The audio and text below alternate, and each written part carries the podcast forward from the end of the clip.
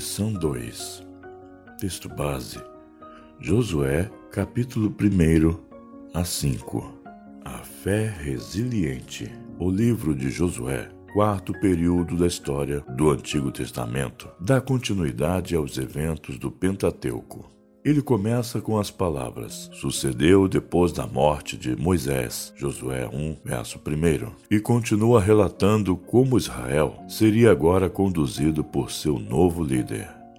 Esta empreitada de batalhas vai até Josué 12, verso 24. Daí até o final do livro, a obra relata a divisão da terra. Para implementar uma série de lutas e conquistas, o povo precisará demonstrar uma fé resiliente. Resiliência é a capacidade de suportar as adversidades e se adaptar a situações difíceis. O objetivo do livro é registrar a história da conquista de Canaã e sua e sua divisão, revelando o Senhor como preservador da aliança. Josué 1, versos de 2 a 6. Seguir a liderança teocrática e não a humana é condição axial de sucesso. O trecho dos capítulos 1 ao 5 demonstra de maneira geral como o Senhor prepara Josué e o povo para a tarefa de conquistar Canaã e restaurar a vitalidade espiritual e a unidade da nação. Primeiro ponto: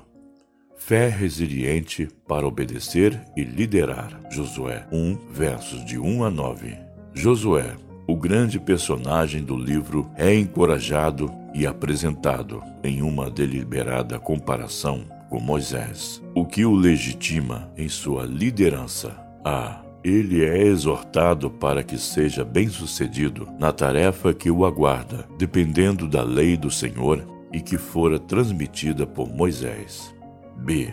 Ele envia espiões para investigar a terra, da mesma maneira que Moisés tinha feito. C. Ele tem a experiência de abrir as águas do Rio Jordão, aumentadas pelas chuvas de primavera e pelo degelo próximo às suas fontes. Assim como Moisés teve a experiência da abertura do Mar Vermelho. D. Ele, como Moisés, exige que o povo se consagre. E. Ele encontra-se com um mensageiro divino na Terra Santa, à semelhança de Moisés. Em plena obediência, Josué assume o compromisso de produzir o cumprimento das promessas feitas a Israel. As ordens expressas no novo líder apontam para uma marcha contínua até a conquista da terra. Em resposta, o povo declara-se lealdade, assim como haviam feito a Moisés.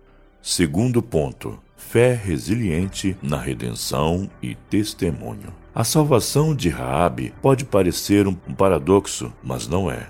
Embora possuísse padrões éticos elevados, esta mulher demonstrou uma fé em Deus. O Novo Testamento julga sua atitude como obra de fé. Hebreus 11, verso 31 e Tiago 2, verso 25. A sua prostituição talvez caracterizasse o estado moral da cidade e pode antes de ter-lhe sido imposta e não escolhida. A grandeza da sua redenção pode ser vista no fato de que ela veio a tornar-se, do lado materno, uma ancestral de Davi e o Messias, o conhecimento prévio de quem era Deus revela a existência de pessoas simpáticas a reivindicações de Israel pela terra. Talvez por esta razão, a iniciativa em proteger os espias o apelo de Raabe, nos versos 14 a 21, estimula os estados de Josué que lhe prometem proteção.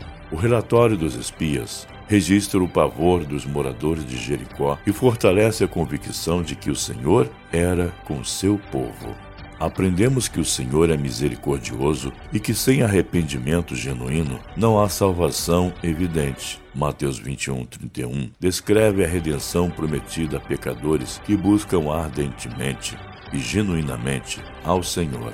Raabe se humilha, quer a salvação para sua casa e também para si. Ela confessa, clama, crê, age e aguarda a salvação. Do outro lado, temos a convicção dos israelitas no Deus que cumpre suas promessas. No processo de preparação do povo para a conquista da terra, temos dois eventos importantes.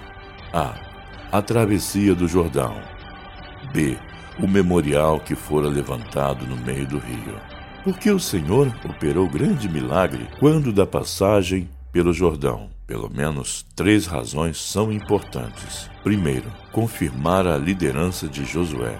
Segundo, confirmar que o Senhor era com eles e que desalojaria os cananeus da terra. Terceiro, demonstrar o poder da arca que continha as tábuas da lei de Deus e representava sua presença. Até essa altura, Israel fora guiado por uma nuvem e coluna de fogo, agora a arca ia na frente do povo. A miraculosa travessia do rio a pé e em seco tem como testemunho um memorial como lembrança do grande líder demonstrado por Iavé em favor de seu povo. Assim, Josué 3 e 4 ilustram dois princípios importantes. A. Deus às vezes nos leva a caminhos inesperados para manifestar sua glória. A terra poderia ter sido conquistada pelo sul da região, mas não era esse o plano do Senhor. B. O memorial no meio do Jordão ensina que devemos transmitir nossa fé às gerações futuras, para que vejam o poder de Deus e sua fidelidade. Terceiro ponto: a fé resiliente para a identificação e libertação. Josué 4, verso 14 e capítulo 5, verso 15. A segunda metade do capítulo 4 e o capítulo 5 de Josué são por demais importantes. Em primeiro lugar, porque Gilgal serviu de base de operações antes da tomada de Jericó.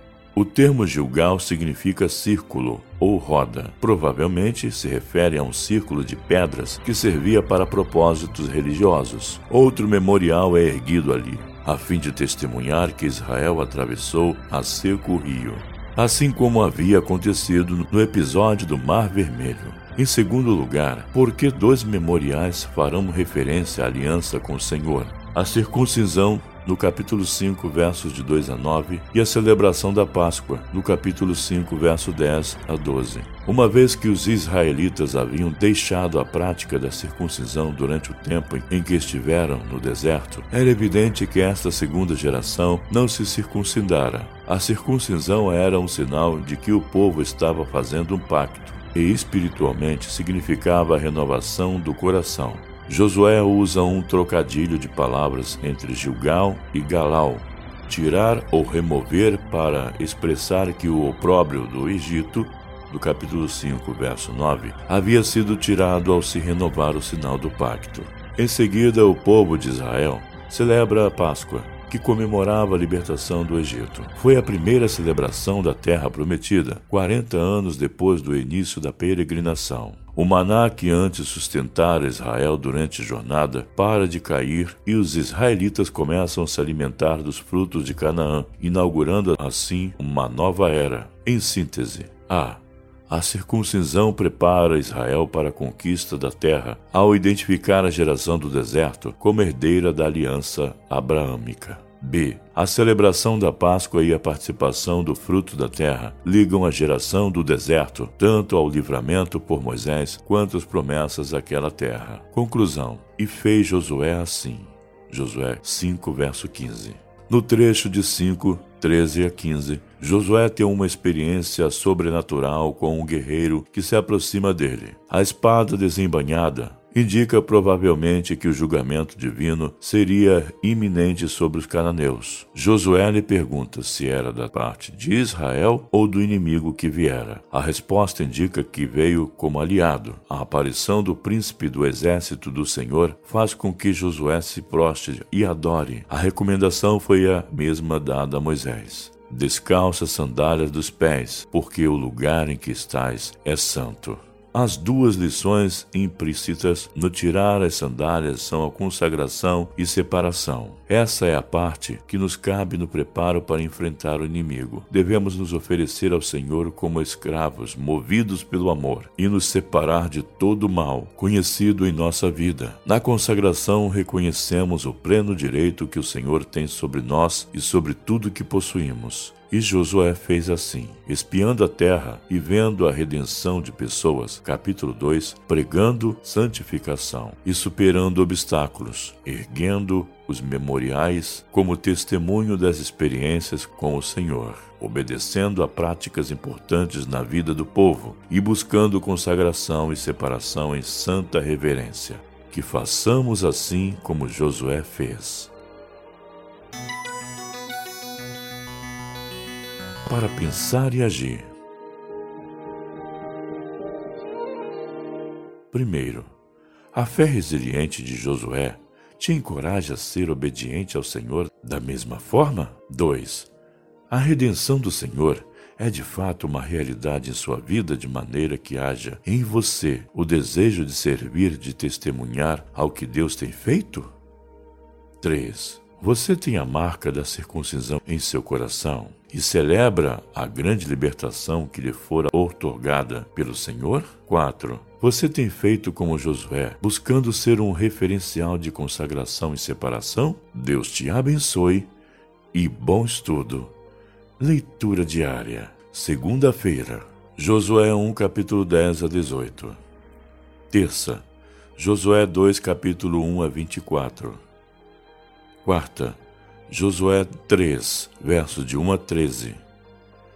Quinta, Josué 3, versos 14 a 17. Sexta, Josué 4, versos de 1 a 13. Sábado, Josué 4, verso 14 a 24. Domingo, Josué 5, versos de 1 a 15.